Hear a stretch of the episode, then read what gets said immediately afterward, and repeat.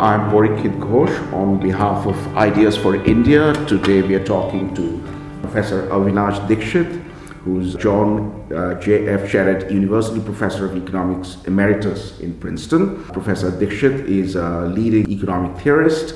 Recently, he has also been doing research on things like governance and economics of developing countries. Uh, thank you very much, Professor Dixit, for sparing us your time. For having me. Yeah.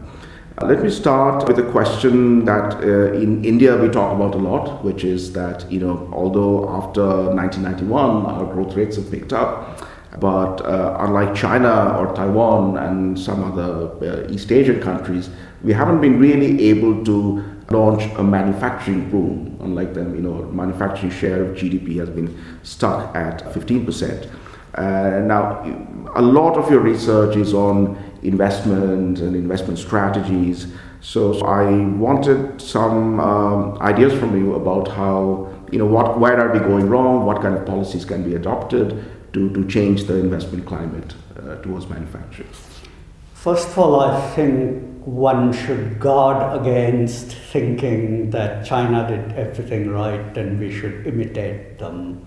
That certainly is not the case. They did a number of things wrong. Excessive lending to state owned enterprises is just one of them. But that said, they did have a number of conditions that were appropriate for investment growth and uh, manufacturing development, which perhaps don't exist in India. One of them is infrastructure, both physical roads, electricity supply, which has been a big problem in India. Some of these things were uh, in much better condition in China, and of course, they improved dramatically over the last 20 years. Also, what one might call institutional infrastructure. And there, there's a difference between what exists on paper and what exists in reality. So, even though China did not have a very good structure of laws of property right protection and contracts. Somehow, de facto, they were able to deliver enough assurance to investors, and particularly foreign investors, that their property will be protected. And why this happened has been discussed by many people who are better local experts. But one of the things was that. Uh, local government officials had a stake in development of their own region and they realized the importance of attracting and keeping these firms. In India, on the other hand, very often, although laws existed on paper, they were very poorly enforced. Everybody knew that courts were so backlogged that getting the courts to enforce contracts was a hopeless task. Other, in some instances, inferior institutions had to develop for contracts. Property rights, corruption was a big problem in that you never knew when an official would uh, demand bribes for um, ability to use your property, uh, denying you licenses, things of that kind, even though that went down after 91. It certainly didn't go down anywhere to the extent, especially at local levels, that was necessary. So India could improve a number of those things, but then also China had some other advantages, especially for the kind of education that's important for a manufacturing labor force. And I don't mean high end university education, but good high school education. And that's something where India has lagged very badly. So, as usual, successful development is a combination of a large number of things. And basically, the, they're kind of a synergistic or mutual complements. You have to get more or less all of them right, not enough to get two or three right. So to ask a follow-up question, you know, uh, taking a cue from some things you said, I mean, it often comes up that uh, was is, is democracy a handicap for India? To take specific instances like you know, land acquisition has been a big problem. Uh, there are populist pressures about you know, uh, which which might weaken the guarantee for for FDI uh, and the regulatory environment. Is that is that a factor? at a very general level, researchers have not found a difference between democracies and authoritarian regimes as far as uh, average growth performance is concerned. It's in the variance. Authoritarian regimes have a much bigger variance of their performance. So you may end up with uh, Lee Kuan Yew, but you may end up with Mugabe or uh, uh, someone like uh, Mobutu. And in uh, democracy, you may not get so many kind of uh, brilliant leaders, but also mistakes are more easily avoided by having checks and balances. For the specific issue of land acquisition, it is important to have proper procedures that stop arbitrary seizures without compensation, etc. And although uh, those kind of things may be carried out to excess by populist pressures, some precaution is necessary. I don't think it's a good idea to allow um, authoritarian governments to seize land arbitrarily.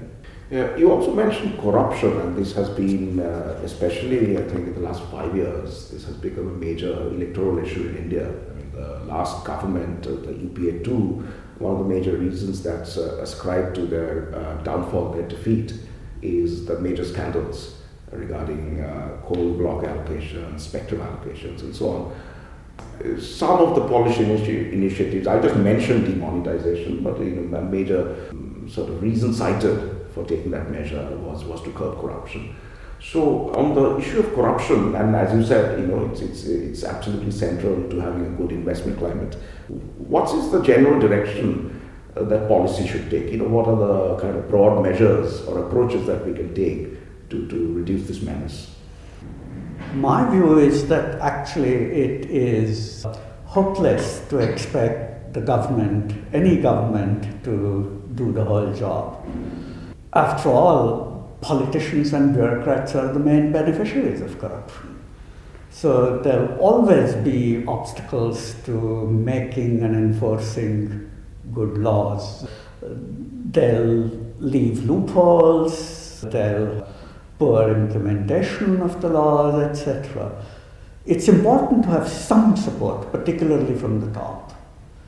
But uh, I think more and more that really it has to be a communal effort at multiple levels. Civil society. Civil society getting in, uh, education right from the youngest levels, like they did in Hong Kong, basically change the whole culture.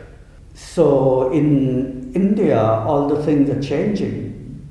Corruption seems to be more or less accepted. Hey, that's the way of life, and if you want to get on, you've got to give bribes or in other ways participate in the corrupt process. Right. You want to change that culture to where at least the substantial part of the population regards that as a very bad thing. Mm-hmm. And if you're exposed, you will be shamed to an extent that may even be a worse punishment than prison. Mm-hmm. And that's very difficult to do. It's got to be a slow process. Uh, you'll never have 100% success.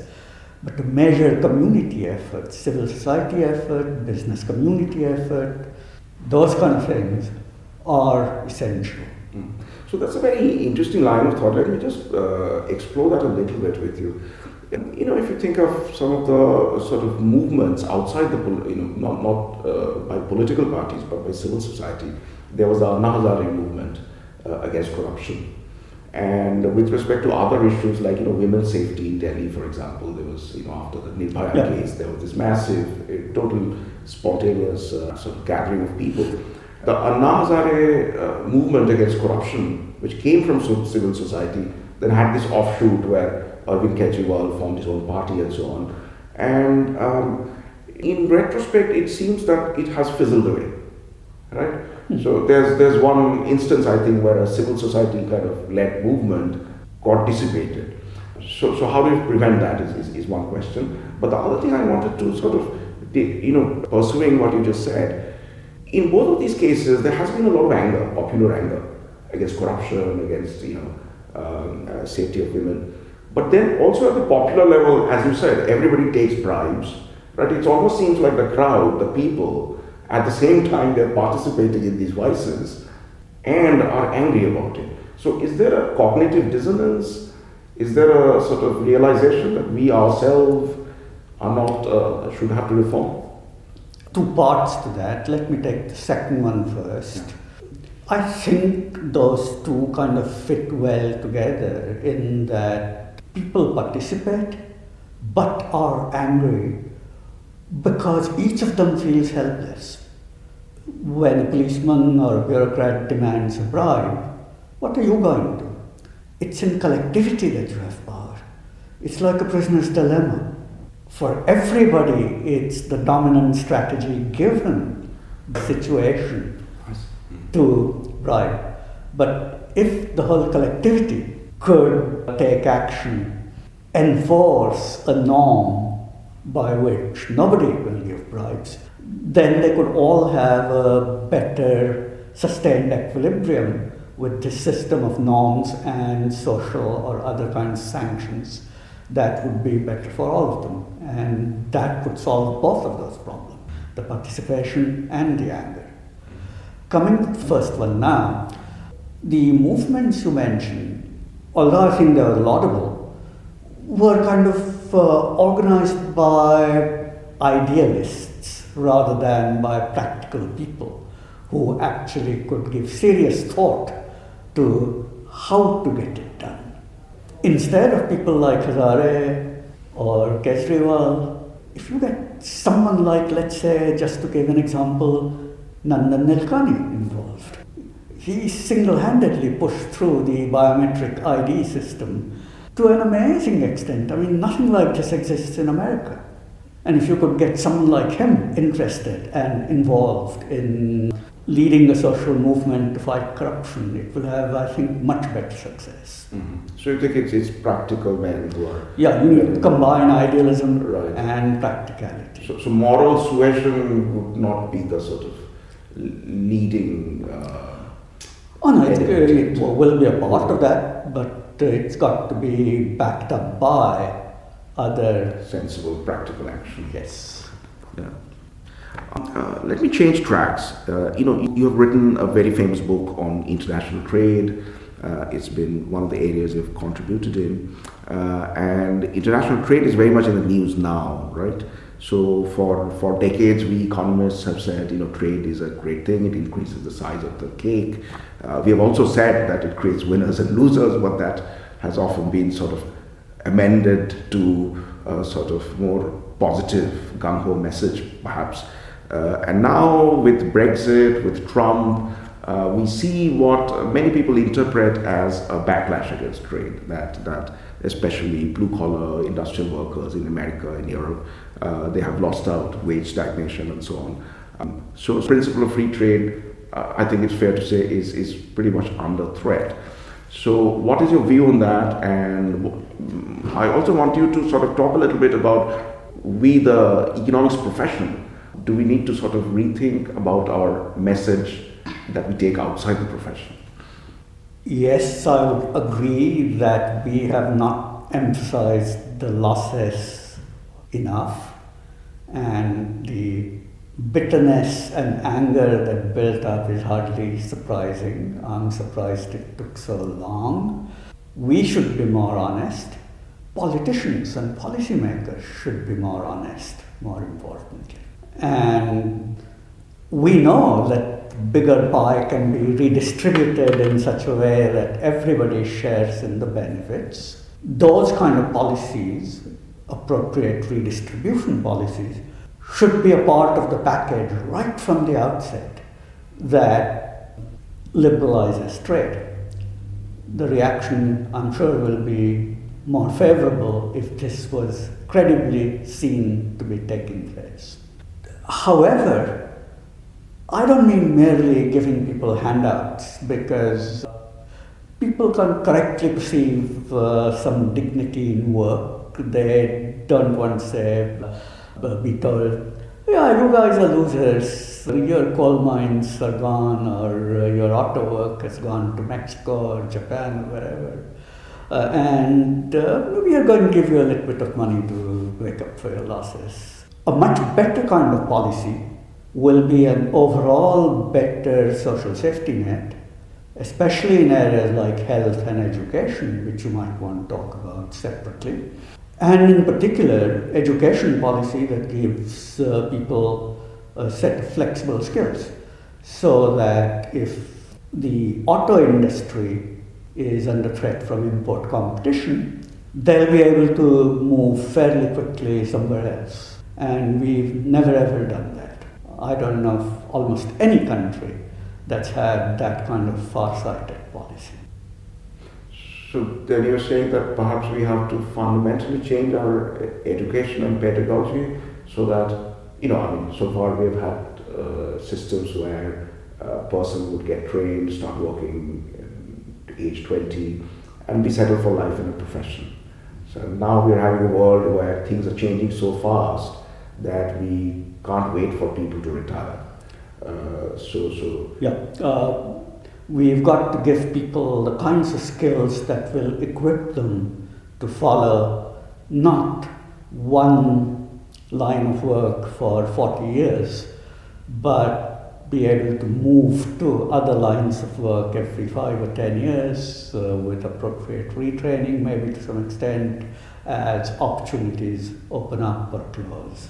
So even the best, like you know the American system, the German system, which is such a strong emphasis on vocational training, are they, do you think they're up to the mark on, on, on this aspect or they have to go a long way? Uh, usually they have not been. I mean, I know a little bit more about what happens in America. There's the Trade Adjustment Assistance Program, which largely has been a failure because uh, it basically kind of uh, teaches people to do things in the same industry, which is declining. And some of them get hired back into the industry but a large number of people don't, and uh, the training that they're given is basically wasted. And with respect to social safety nets, which you said should be, you know, uh, yeah, uh, but, but that should be a kind of general thing that's available to everybody. It could be a negative income tax, it could be a saving scheme that will get people to save while they have jobs and then they'll be able to use those savings at times when they lose them till they find the next one. Not something that's kind of given as a handout to losers, as uh, they would see it. What about universal basic income, which people are talking about a lot? That, in a way, is a lot like a negative income tax. Depending on who is proposing that, Sometimes it's proposed at too high a level. The income that's sometimes proposed as the basic entitlement or whatever is often so high that to sustain that uh, tax rates would have to be astronomical, and that's not just doable. Uh, that kind of scheme is uh, manageable, I think, but it's got to be a little bit more lean and. So, you know, I mean, people have made calculations, even for you know, something which is like ten thousand dollars in America for, every individual. Uh, I think that the burden is very, very high, like ten percent of GDP. Hey, I mean, if um, GDP is sixty thousand per capita, you want to give everybody ten thousand. The uh, tax rate to sustain that is going to be quite high. Uh, of course, you'll also need to add on the tax rate for actual government expenditures on goods and services. And that will just not be feasible. So people like Bernie Sanders and others, they have advocated high capital taxes, saying that you know there's a lot of slack there. Maybe uh, you think? Uh, uh, actually, there are enough loopholes that there's some slack there, but uh, nowhere near what uh, some of the most extreme left in America are arguing. Let me come to something which you, um, I heard you give a talk yesterday about, uh, which is uh, climate change. This is a new interest and you're, you're doing research on this. So yesterday you said that based on a certain kind of approach or calculations that a strong case can be made that uh, most countries in the world should spend considerable resources on, on reducing greenhouse gas emissions and, and reducing the carbon fo- footprint. Um, if I remember correctly, you estimated numbers between 1% and 5% in, in, that sort of range. So if you could tell, uh, explain a little bit for our viewers, uh, you know, this perspective. And also, I, let me sort of add on a question and maybe you can sort of take them sequentially. This, uh, after the Trump administration has left Paris Accord, and everybody's wondering what is, you know, what does that uh, imply for the future of global cooperation? So, so something about that too.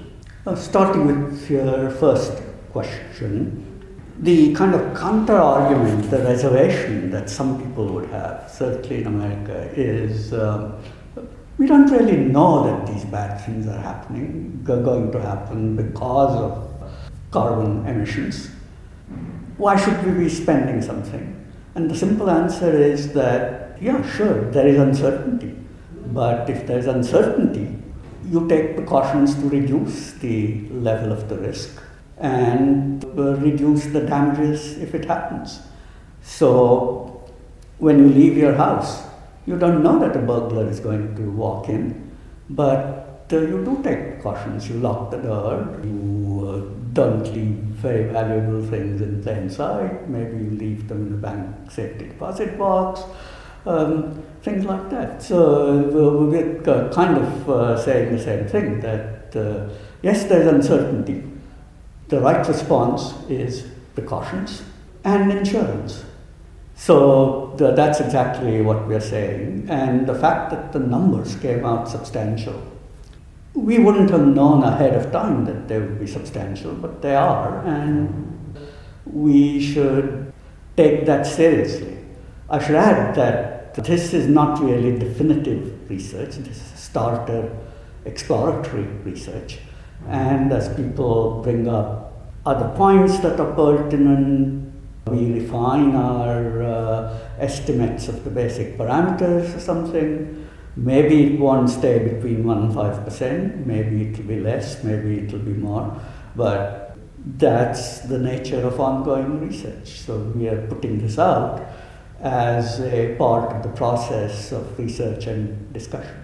The second was the Paris Accord and again, this is tentative and suggestive rather than definitive, but our work does suggest that policies of different countries are mutual complements. That when the US withdraws, the willingness of others to sacrifice will go down, and that will increase greenhouse gas emissions even more as a result of the others' actions than what would have happened from the US withdrawal alone. So the US withdrawal is causing a kind of multiplier bad effect on the problem. Let me come back to India and I want to ask you um, about higher education in India. I mean, of course, this is not to say that you know primary and secondary education are in good health, but but leaving that aside, you know, you've been educated in India. You, you went to Bombay yes. university, and then you've been ed- you've uh, educated and taught in multiple con- uh, continents and, and uh, different systems. There's a lot of um, angst about the state of higher education in India, and me coming from uh, you know Indian higher education is, is very much in the middle of it. None of our, uh, the newspapers often report, uh, none of our universities figure in the top 200 list, Times Higher Education Supplement, what have you. Recently, the Indian government has started this push uh, to, to address this sort of concern that, you know, 10 select institutions will be chosen and will be pampered and will be given various kinds of special treatment. So, so I want your views on, you know, what should we do? What should be the broad strategies to create some institutions of excellence in India? I mean, take the field of economics, for example right? Starting from you, I mean, there are some, some of the leading uh, uh, names in the, in the field are Indians and have been educated in India. but we haven't been able to build institutions where we draw on this human capital and you know create high quality education for the next generation. So, so what is missing? I kind of look coming at it from a rather different direction. I would be against the government selecting 10 institutions, a kind of top down approach. All kinds of problems with that. Who would do the selection? I think the phrase was some eminent persons. Who choose the eminent persons? And quite likely they would be insiders in the higher education process who are more or less complicit in all the problems that exist. They would choose exactly the kinds of institutions that they came from, and that would just hamper the failures. All over the world, uh, cities and whatnot uh, put in a lot of resources into trying to become the next Silicon Valley exactly the kind of top down approach, and mostly it's total failure. And exactly, I suspect, the same kind of thing would happen with this. I would favor exactly the opposite kind of approach, a bottom up approach, where um, maybe the, government would give a little bit of starter seed funding to a large number of attempts and then gradually see which of those are working well, nurture them, and let the uh, smartest, brightest researchers, etc., emerge through this process. The kind of guidance that still I think is most useful is one given by Assar Lindbeck, who established the very successful Institute for International Economic Studies in Stockholm. And he uh, distilled his wisdom into what have come to be called Lindbeck's Ten Commandments. And you can actually Google for them and you'll be able to see uh, them. I don't know if you have already. I, I saw it at some point. Yes. Yeah. Uh, and I don't remember them all, but they are uh, kind of things like right from the beginning you have to insist on your researchers uh, attempting to publish in the top international journals. We don't kind of found local journals for them, but to get, get something out in print. Have interactions with foreign scholars, get them to come on visits, uh, things like that. Important that research and teaching are complements, not substitutes. So it's important that the institute is located in a university and not kind of isolated out there on top of a hill somewhere. You've got to focus, at least initially, the institute should have a relatively narrow focus of expertise in which it builds a critical mass. Interaction among researchers is important unless you've got four or five people who constantly talk to each other, it's not going to work. So the, the number of these kind of things that are useful guidelines, but I think they are best applied in a context where you start small and not start kind of uh, top down trying to create the next Harvard or uh, actually getting my PhD from MIT, we used to regard Harvard as that inferior institution up the river anyway, but uh, one try and create the next Harvard. Uh, you know, the, many of your points I think um, would be um, very valuable lessons. So, for example, this synergy between uh, research and teaching, we seem to have uh, abandoned it, right? Many of our public universities have this model where undergraduate and postgraduate are totally separated into different tracks. Yeah. And, and, so. And that I think is a totally wrong way to go. The, the easiest way to make that point is contrast um, the US and France. Even for a moment, forgetting undergraduate. Graduate level teaching and uh, professional research in the US are very much tied together In France, there are these research institutes, and then there are large universities. And the relative success or failure of those two is Yes. immediate evidence. I think one institution which the US has, which the entire world can only look up to, is the university system. It's, it's you know, broken healthcare, that's okay. But Don't know how well that will survive the current political issues in the US, but let's just hope the uh, storm ends soon. Let me come to my final question, and then we'll uh, we'll wrap it up. You've been working quite a bit on political economy, political questions, you know, political determinants of economic policy, and so on.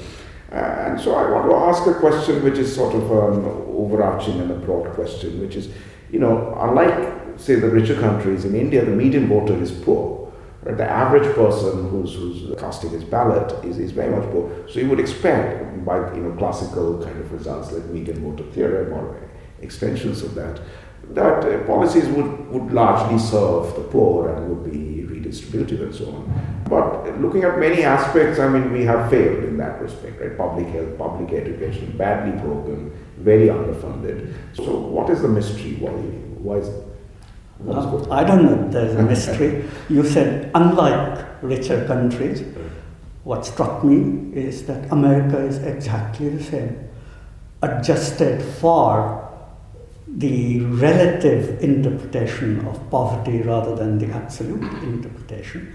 The median voter in America is relatively poor.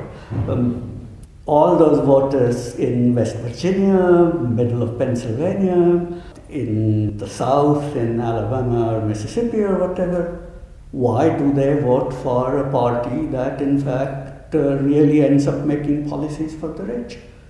And partly they have, uh, the, the party has appealed to different dimensions of interest to these people, often religion. So it's amazing how many people in Alabama recently said that they would never vote for a Democrat because he was in favor of abortion rights. So it's Thomas Frank view. What is the matter with Kansas? That so, social issues. quite, quite a lot of that, uh, social issues. And in the same kind of way, I'm sure in India and Indian states, uh, replace religion by caste, maybe. Replace. In America, there is also somewhat behind the surface, but not always below the surface, is the issue of race. And similar kind of things in India happen in the form of regional differences, caste differences, religion differences, and it's by cleverly appealing to those kind of dimensions of uh, people's attitudes that politicians very often succeed in gathering following where, where on strictly economic interests they should never have. So for the rise of Trump, would you say that we should, do, do you look at it mostly through this lens, that this identity-based brainwashing, if you want to call it, that is mostly behind it, or is it a mixture of economic grievances too? Because Yes, the Rust it's a- Belt. very much, yeah, it's a mixture.